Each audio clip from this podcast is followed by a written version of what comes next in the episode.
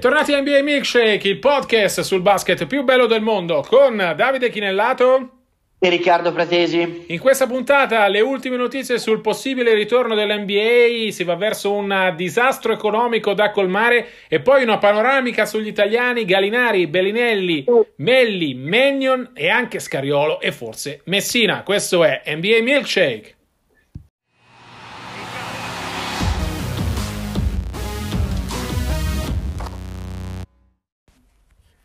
Allora Riccardo, prima di tuffarci nel vivo di questa puntata, al solito punto della situazione, uh, il punto della situazione è fondamentalmente che qualche squadra NBA, almeno sette, uh, se non ho sbagliato a contare, hanno riaperto i loro centri di allenamento, ovviamente una situazione in cui sono allenamenti individuali e uh, volontari soprattutto. I giocatori possono accedere alle facilities per un massimo di quattro alla volta, tranne a Toronto dove ci entrano uno alla volta, lavorano con un preparatore ciascuno, non possono assolutamente venire a contatto.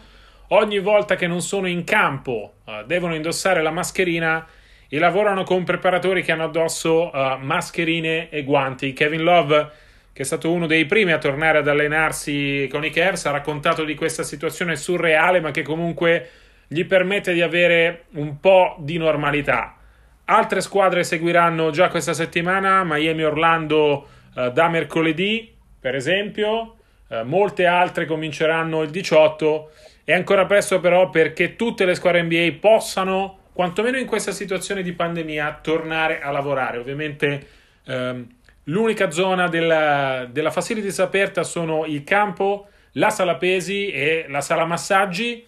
Gli spogliatoi, per esempio, sono chiusi, quindi tanto per dire i giocatori eh, devono farsi le docce a casa, un po' come quando vai in palestra e non hai a disposizione lo spogliatoio. Una situazione un po' strana, se vogliamo, ma che permette a tanti di tornare quantomeno a tirare un canestro perché fa, fa strano dirlo, ma insomma abbiamo tutti vissuto in lockdown. Sono pochi i giocatori che hanno davvero accesso ad, una, eh, ad un canestro durante questa pandemia. Per quanto sia timida, però è un piccolo segnale di ritorno alla normalità di cui in tanti avevano bisogno, no? Sì, è il segnale che ribadisce la volontà della Lega di chiudere la stagione in un modo o in un altro e quando parlo di un modo o in un altro intendo con regular season possibilmente, ma con, senza regular season da playoff probabilmente. E poi in un modo o in un altro intendo o con una formula al meglio delle sette eh, gare eh, per ogni serie, come comunque il modello al momento ancora auspicato da Silver che non ci ha ancora rinunciato, o come più probabilmente sarà la necessità di abbreviare magari le serie iniziali di playoff proprio per smaltire il numero di atleti e di addetti ai lavori collegati a quelle partite di playoff da monitorare in chiave tamponi. Eh, è interessante vedere come gli atleti stanno prendendo coscienza della necessità di ripartire anche proprio per un discorso economico. Giorno Shaq, che non a caso è Shaq, aveva detto che sarebbe il caso di chiudere la stagione perché altrimenti comunque questa stagione avrebbe un asterisco sul nome dell'eventuale vincitore. Ha risposto Dudley che non è esattamente un genio del pensiero, non parliamo di Chris Paul, ma se ci è arrivato Jared Dudley e gli ha risposto dicendo caro Shaq i giocatori devono tutti capire che eh, se non giochiamo non veniamo pagati e, e quindi c'è una, una, necessità impellente di tornare a giocare se si riesce a farlo con condizioni di sicurezza adeguate e, ed era ovviamente fiducioso che l'NBA col tempo, eh, quindi non è una situazione purtroppo immediata, io credo che un ritorno al basket giocato verosimile possa essere mh, mm, previsto per fine giugno, questa è la mia, la mia idea attuale eh, però c'è una presa di coscienza da parte dei giocatori che c'è una necessità economica eh, perché la Lega, signori, eh, tu lo ricordavi stamani anche su Twitter, eh, ha perso 400 milioni di dollari. 400 milioni di dollari dalla questione cinese, sì.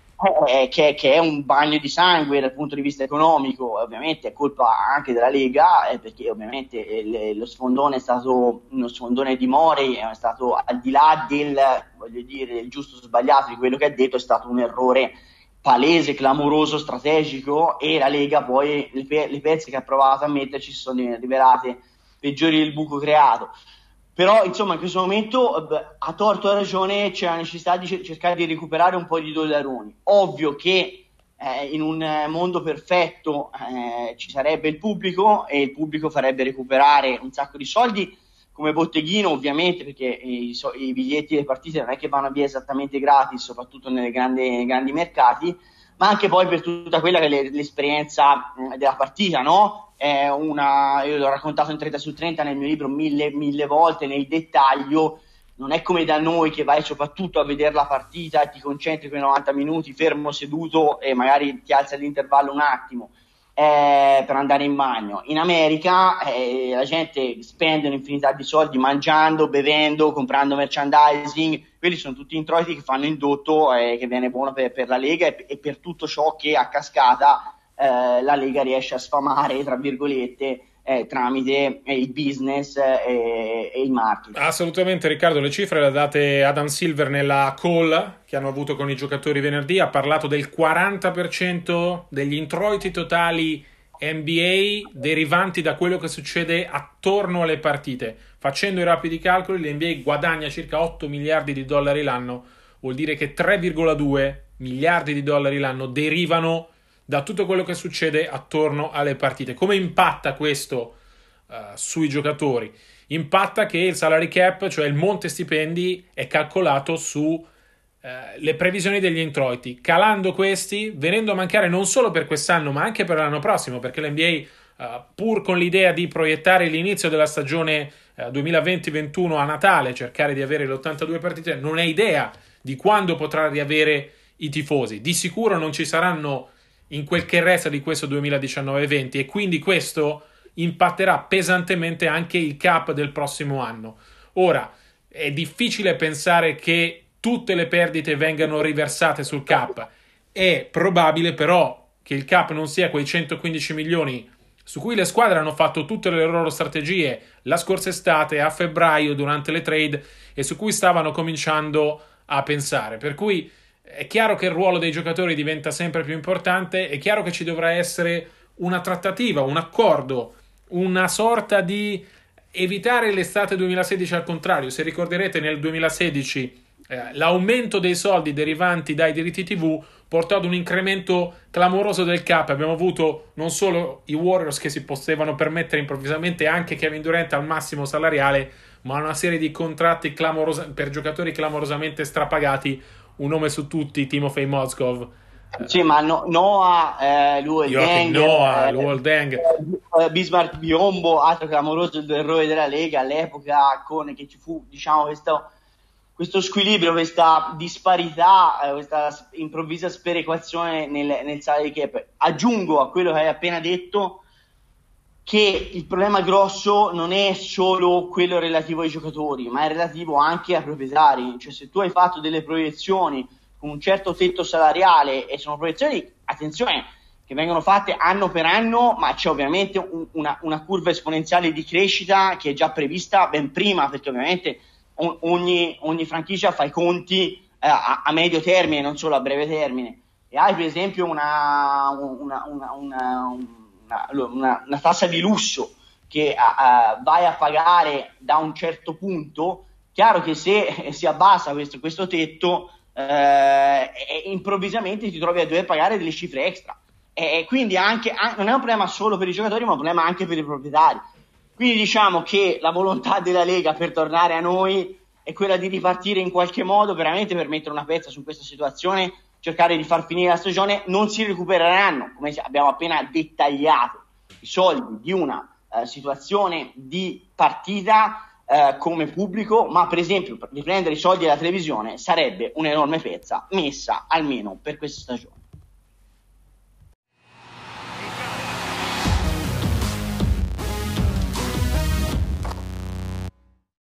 E allora cominciamo Riccardo la panoramica sugli italiani in NBA. Uh, eh, abbiamo tre giocatori, quattro, con uh, Nico Menion in arrivo dal draft, magari anche Pole Bois, uh, italo-camerunese, dipende se lo volete considerare italiano-camerunese, però insomma la stellina di Pesaro magari anche lui riuscirà a ritagliarsi una chiamata a fondo secondo giro. Comunque, ragioniamo sui tre che ci sono, sul quarto che sicuramente arriverà perché Manion verrà scelto al primo giro, probabilmente tra la 10 e la 20.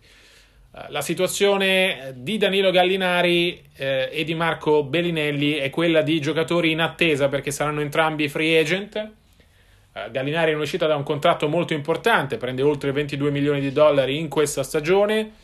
Eh, era arrivato Oklahoma City con la voglia di andarsene il prima possibile, ha scoperto una squadra che uh, gli ha dato tanti stimoli e non ha escluso la possibilità di uh, rimanere ai Thunder, anche se ha detto più volte che vorrebbe passare ad una squadra che lotta per il titolo lasciando giù anche qualche soldino da un punto di vista di ingaggio.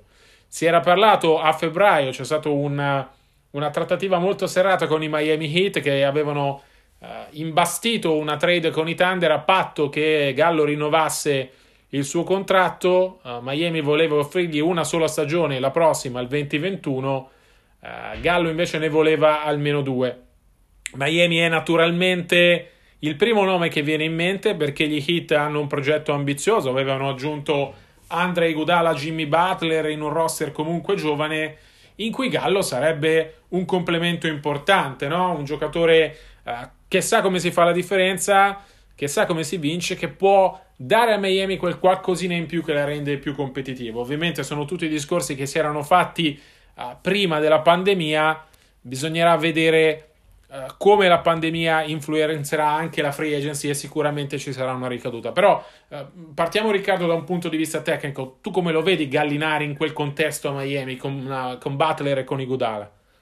Ma io alla grande, io credo che il grosso problema del Gallo sia stato soprattutto fisico negli anni in NBA e una volta che ha dimostrato e ha ribadito per questa stagione dopo averlo fatto la scorsa con i Clippers di comunque essere in grado di giocare un numero di partite significativo eh, durante la stagione, di essere completamente recuperato dal punto di vista dell'integrità atletica, io credo che mh, abbia dimostrato nelle ultime due stagioni di poter essere un giocatore molto importante, soprattutto appunto in squadre mh, dove eh, può far sfruttare le qualità offensive che sono enormi, ma anche la sua esperienza. Io credo che eh, i Clippers l'anno scorso avevano fatto benissimo, ricord- ricordiamoci che al primo turno avevano fatto comunque sudare i Warriors, cioè avevano fatto una, una, una, signora serie, hanno giocato una signora serie e poi eh, quest'anno in un contesto in cui insomma eh, i Thunder sembravano al disarmo, la sua leadership da veterano insieme ovviamente a quella di Chris Paul con cui è allegato immediatamente e questo ti dimostra anche la capacità di Gallinari di sapersi relazionare in uno spogliatoio che è assolutamente importante se uno vuole andare a giocare in una contender perché ci saranno stelle di prima grandezza con cui saper interagire Gallinari sia ai Clippers che ora um, ai Thunder con Paul ha dimostrato di saperlo fare. Ecco io credo che sia la persona possa essere un fit giusto. Anche perché comunque gli hit possono lavorare su, una, su, uno spazio salariale, anche se abbiamo appena parlato delle difficoltà in questo ma diciamo che hanno un pochino più elasticità rispetto ad altre franchigie. E soprattutto ne parlava Riley l'altro giorno, avevo, fatto, avevo scritto un pezzo in proposito proprio, proprio io, vogliono vincere subito, cioè convinto, sono convinti a Miami di avere una squadra vicina quasi a un giocatore da, da potersi eh, andare a, a lottare per il titolo. E quindi ovviamente stelle di prima grandezza sono difficili da muovere, secondo me un giocatore come Gallinari potrebbe, potrebbe andare benone anche per la sua duttilità, no? è un giocatore comunque eh, duttile, eclettico, che questa NBA insomma dove i ruoli sono meno definiti rispetto al recente passato, secondo me può fare assolutamente bene, poi è un lungo che tira fuori e insomma in questa NBA e soprattutto anche per le caratteristiche dei giocatori di Miami io credo che potrebbe essere un fit assolutamente perfetto. Sicuramente andrà a giocare a una contender, sicuramente farà degli sconti perché gli manca solo andare, andare, a giocare per il titolo, si è tolto grandi soddisfazioni, ma gli manca il grande picco di rendimento di squadra e credo che quello sarà il suo obiettivo. Poi sul resto, se non fosse Miami, dipenderà molto anche da se e come finisce la stagione e quelli che possono essere le squadre che si possono permettere di portarsi Gallinari in casa. Assolutamente, parliamo di quando parliamo di sconti Pensando al vecchio cap, ovviamente parliamo di un giocatore che magari prende metà di quello che prendeva che si accontenta di quella che era una mid-level exception sugli 8 milioni di dollari, ma che fa un salto di qualità da un punto di vista di uh, ambizioni di squadra. Ricordiamo che... Magari, magari Davide legandosi a breve termine, esatto. a breve e non lunghissimo, in modo che poi magari, per dire, un biennale con cifre di quel tipo potrebbe avere, potrebbe avere un senso e poi chiudere la stagione con la carriera NBA o quello che sarà con un contratto di nuovo più significativo, più rispondente al suo valore a prescindere dagli obiettivi ambiziosi di squadra. Eh. Esatto, ricordiamo sempre parlando di Gallo che anche in questo lockdown ha ribadito il suo desiderio prima di appendere gli scarpini, le scarpette al chiodo di eh, tornare a Milano dove, dove ha cominciato. Parliamo ovviamente di una situazione di tra qualche anno, Gallinari ha, compirà 32 anni uh, l'8 agosto, penso che abbia almeno altri 4-5 anni comodi di carriera NBA eh, davanti. Uh, di anni invece ne ha compiuti 34 Marco Bellinelli, free agent anche lui quando ci sarà la free agency, probabilmente a dicembre a questo punto, reduce da una stagione complicata a San Antonio, Uh, più volte si è parlato di divorzio tra lui e gli Spurs, non si è mai concretizzato, anche perché Marco sul mercato dei buyout non ha mai trovato quell'interesse che invece aveva trovato nelle passate stagioni. Uh, per come conosco Marco, e credo che su questo magari sarei d'accordo con me, Riccardo, non lo vedo pronto a rinunciare al suo sogno NBA, lo vedo comunque eh, interessato a cercare un contratto anche al minimo, magari accettando quel ruolo di specialista da tre alla Kyle Corver, per spiegarci, in una squadra anche importante eh, che in passato non ha voluto fare. C'erano state delle sirene eh, Eurolega, Marco secondo me è un giocatore eh, che in Eurolega farebbe la differenza anche in squadre importanti, si era parlato della possibilità di Milano, ma ve lo dico subito, è un'ipotesi che non è mai esistita per questa stagione che sarebbe eventualmente legata alla permanenza di Ettore Messina, di cui parleremo tra l'altro tra poco. Insomma, per, quanto, per come conosco Marco, vedo difficile che accetti di tornare in Europa. Eh, lo, lo, vedo a caccia di un nuovo contratto NBA anche per la stagione 2020-21, magari appunto al minimo. Eh, con un ruolo da specialista, ma Marco è un veterano estremamente apprezzato non solo da Popovic, che nonostante tutto stravede per lui, è un giocatore che si è costruito una reputazione che farebbe comodo, secondo me, proprio in questo ruolo di veterano specialista a tantissime squadre. Tu sei d'accordo?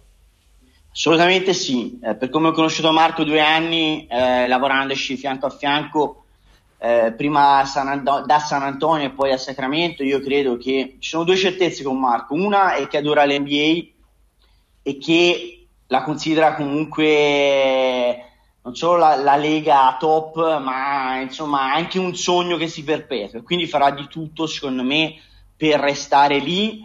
Come dici tu, secondo me anche valutando dei sacrifici economici significativi. A questo proposito devo dire che essendo un giocatore di ruolo, al di là del fatto che secondo me aveva iniziato molto male la stagione, secondo me risentendo anche della debacle di squadra in Cina a livello del mondiale con l'Italia, io dico che secondo me nel 2020 non aveva poi giocato così male, anzi ha fatto il suo. La realtà è che essendo un giocatore di sistema, in un sistema come, che non ha funzionato come gli Spurs di quest'anno, è chiaro che le sue prestazioni hanno risentito più rispetto ad altri giocatori. Questo vale per tutti i giocatori di sistema, i giocatori di ruolo, quando la squadra gira eh, sembrano ancora migliori di quello che sono, quando la squadra va male sembrano peggiori di quello che sono. In questo senso per dire che secondo me Marco può avere qualcosa da dare ancora a livello NBA, non a caso ricordiamo che quello che ha dato insomma, con i Philadelphia 76ers non parliamo di preistoria ma dell'altro ieri.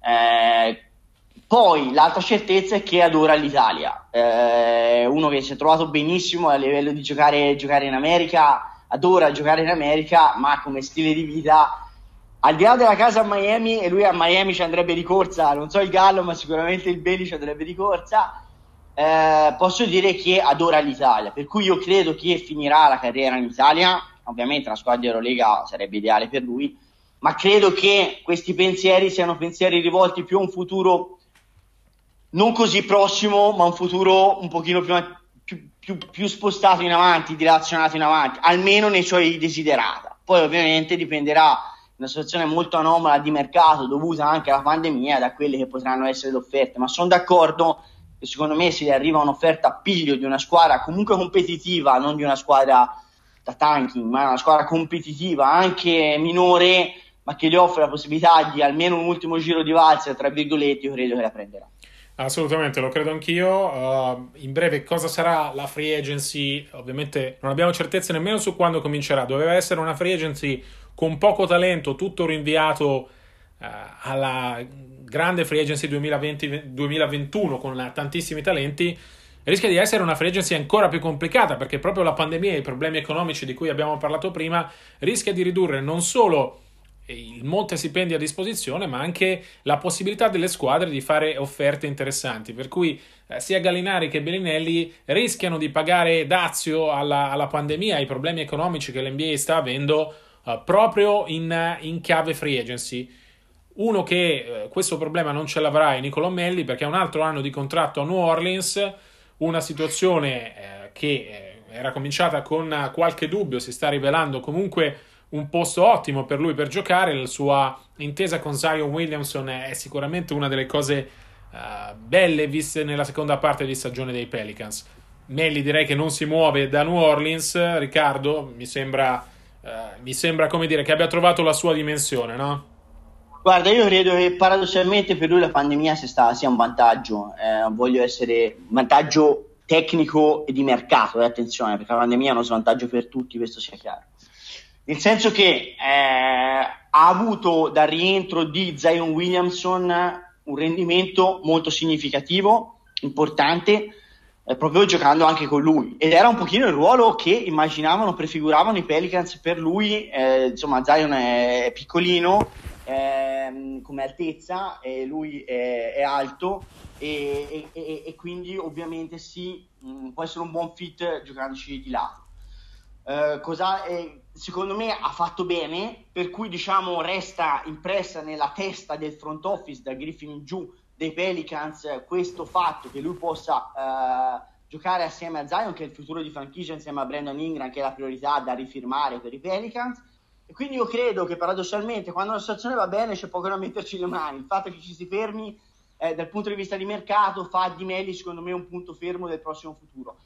Uh, questa annata è stata in chiaro scuro, ma è finita forte per lui.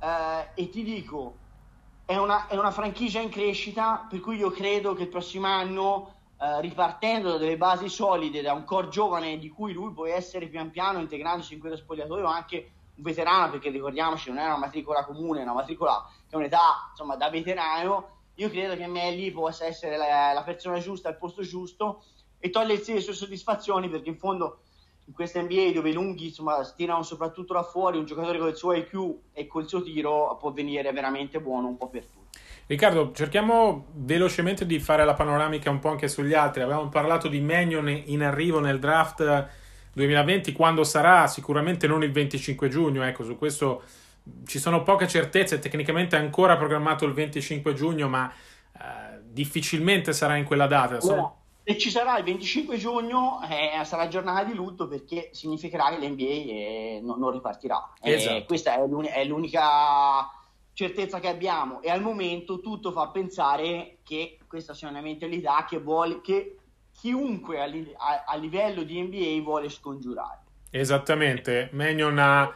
Uh, non può fare i workout, può solo incontrare le franchigie via Zoom per, per delle interviste eh, che sono comunque importanti, verrà verosimilmente scelto tra la 10 e la 20.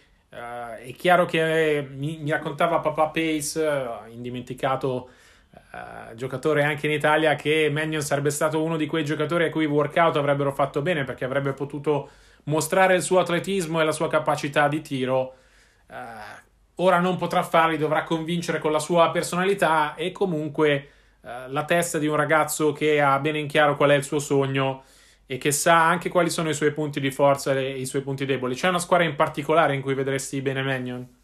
Ma aspettiamo la lotteria, che ricordiamo, la lotteria invece è già stata spostata, è già stata differita. È chiaro che finché non sappiamo l'ordine di chiamata è difficile immaginarlo da qualche parte. Paradossalmente, se andasse dopo la lotteria, diciamo una chiamata dalla 15 alla 20, potrebbe non essere necessariamente un male, perché potrebbe finire una squadra molto forte o comunque una squadra competitiva eh, che anche ha delle ambizioni immediate e non rischierebbe di bruciarlo paradossalmente, cioè potrebbe farlo crescere anche con una certa progressività, no? Per dire, io lo vedrei benissimo a Portland, che in questo momento potrebbe non fare, non fare playoff. Eh, immaginati eh, Lillard come mentore, eh, immaginati Portland che non ha minimamente panchina, un giocatore come lui che potrebbe avere un impatto immediato, ma potrebbe crescere anche per gradi.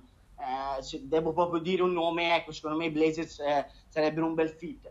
In assoluto io credo che paradossalmente non potendo fare workout, il fatto che sia un ragazzo molto intelligente, con una famiglia estremamente solida, con un IQ dentro il campo e fuori dal campo particolarmente elevato rispetto a tanti prospetti suoi concorrenti, possa essere addirittura un vantaggio, nel senso che questo ragazzo qua a parole può convincere tanti eh, GM a scommettere su di lui rispetto a tanti ragazzi che hanno insomma le red flag, come si dice in, come dicono in America, le bandiere rosse che sventolano perché hanno dei limiti di maturità caratteriali come testa significativi.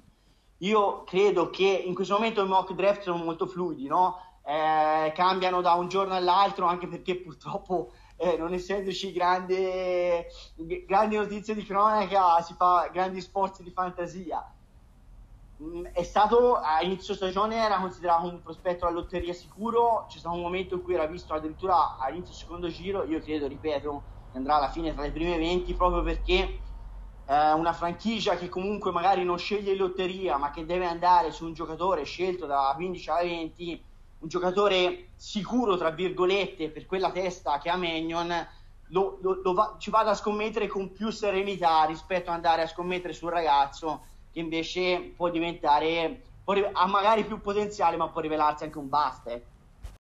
Ovviamente abbiamo anche un coach, Sergio Scariolo, i suoi Raptors hanno riaperto il centro di allenamento, lui non ci può entrare, eh, me lo raccontava eh, al telefono, eh, i Raptors hanno designato dei preparatori per seguire l'unico giocatore ammesso all'interno della loro facilities, Scariolo non è tra questi e quindi deve aspettare ancora per riavere un minimo di parvenza di normalità. Tra l'altro ha un altro anno di contratto come vice di Nick Nurse, per cui immagino Scariolo che resta in Canada, anche se la sua reputazione nella Lega cresce e potrebbero liberarsi delle panchine. A questo proposito, Riccardo, eh, avevo promesso che avremmo parlato di Ettore Messina. E beh, sappiate che il nome di Ettore Messina è sempre attuale come rimpiazzo di Popovic la situazione sembrava in evoluzione. Messina, diciamolo subito, ha almeno altri due anni di contratto con Milano, per cui dovrebbe prima eventualmente, se decidesse di farlo, liberarsi dall'Olimpia.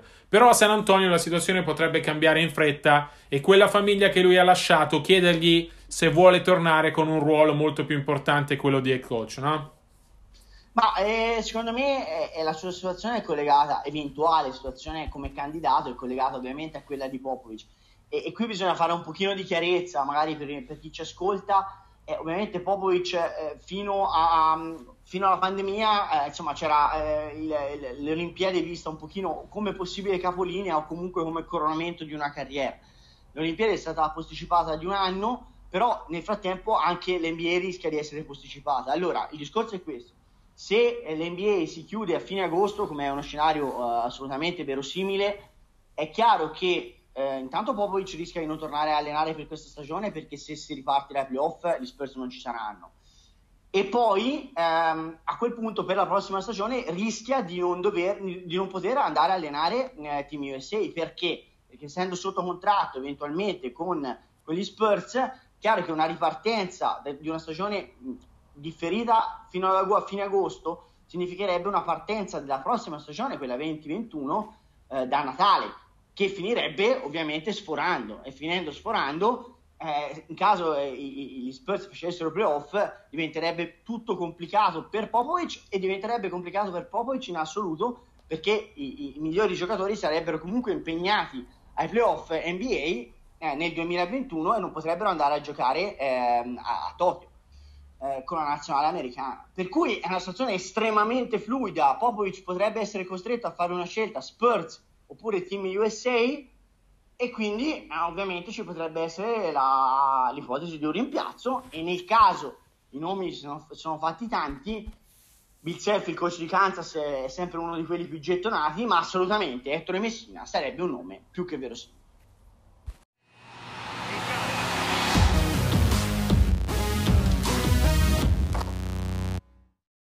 Si chiude qui la puntata numero 31 della seconda edizione di NBA Milkshake. Noi vi ricordiamo che per tutte le notizie, breaking news e approfondimenti 24-7 ci trovate ai nostri account Twitter at dichinellato at rprat75.